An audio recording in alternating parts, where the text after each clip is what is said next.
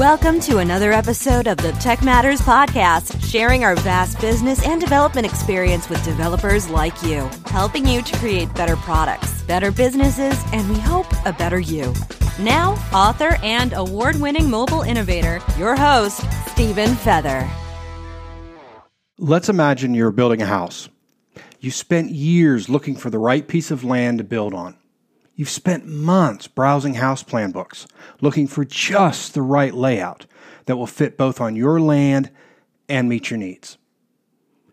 You've spent weeks with your significant other, looking at exterior finishes, paint samples, carpet samples, imagining what they would look like in your new home.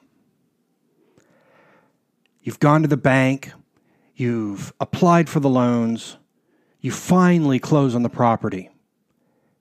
You have the blueprints in hand. You choose the contractor. The day comes to start the foundation. You meet the contractor and his team at the site. Today, they are going to set the forms for the foundation. The building process is about to begin. All of your time spent planning is about to become a reality, going to be fulfilled in the completion of this home.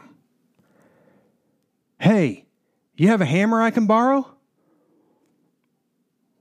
What the heck? The builders are asking to borrow a hammer? You thought these were professionals.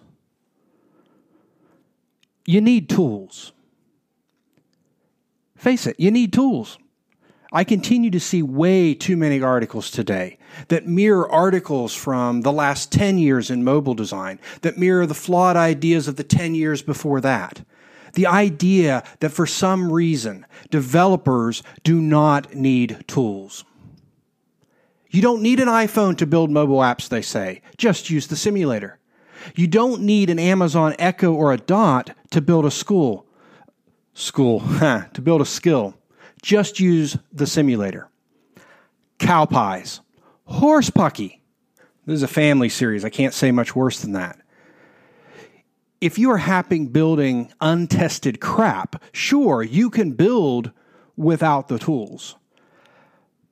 But if you're a professional, if you expect others to see you as a professional, someone who can affirm that the products they've built work in the environment it's supposed to, you'll be buying tools. Simulators are just that, simulations. Did you know that the Amazon Skills Simulator doesn't return errors to your server? If you have a bad response, it just tells you that it can't parse it. So what are you going to do? A physical device sends back a loggable error you can use to determine what the problem is. You are logging errors, right? The Amazon Skills Simulator doesn't display your display render template the same way an Echo Show will. So if you think that you can just add a display render template to your code, hit the Amazon Skills Simulator and think that everything is hunky-dory, horsepucky. Mobile design. If you are faking the capture of a camera image through your iOS app on the simulator, that doesn't allow you to consider focal distance or zoom when it comes time to actually display your image on the screen with, let's say, an overlay. Professionals invest in their tools. Your tools are the lifeblood of your business. It's simple. You need tools to do your job. Without them, you're going to be out of a job because somebody else is going to have the tools. They are going to have used those tools. They are going to have gained experience with those tools. Well-made tools are backed by well-run companies. We're going to come back to that one. Saving money may cost you more. Trying to save money and skimp on price may mean you're losing quality too. If you always go for the cheapest, smallest Android device, you don't know what could possibly be done on Android. If you buy a cheap piece of hardware and it dies, you're going to end up buying another cheap piece of hardware. Maybe you need to invest in a medium or a higher grade piece of equipment. if your tools are failing, that can cost you downtime, and downtime is money. If your tools fail, so do you. If you're always cheaply testing on the lowest common denominator, Android or iOS hardware, and sometimes your client market may be that, when those devices don't behave the way modern devices do, your code may have been written for old pieces of hardware. Maybe you need to update. Maybe your clients need to update. When your tools break or break down, you're stuck without them. You may end up using a backup that probably doesn't work as well either.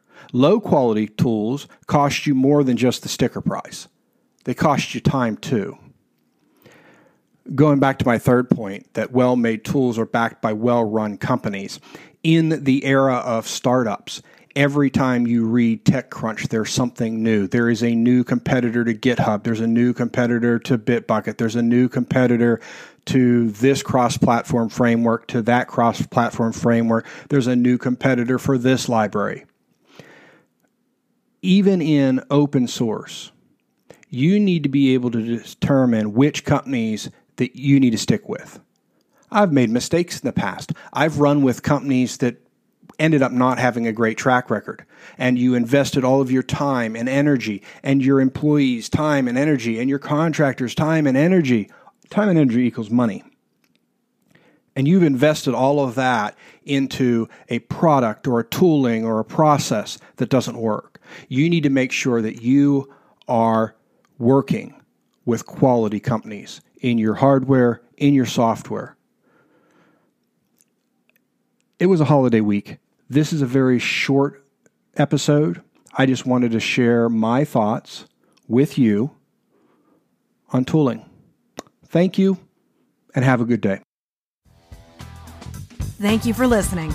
If you are facing a challenge with your software development, you can visit tech matters dot f m. Click the big red Ask button on the top right corner and leave up to three questions for our hosts. Your question may be chosen to be answered on a future episode.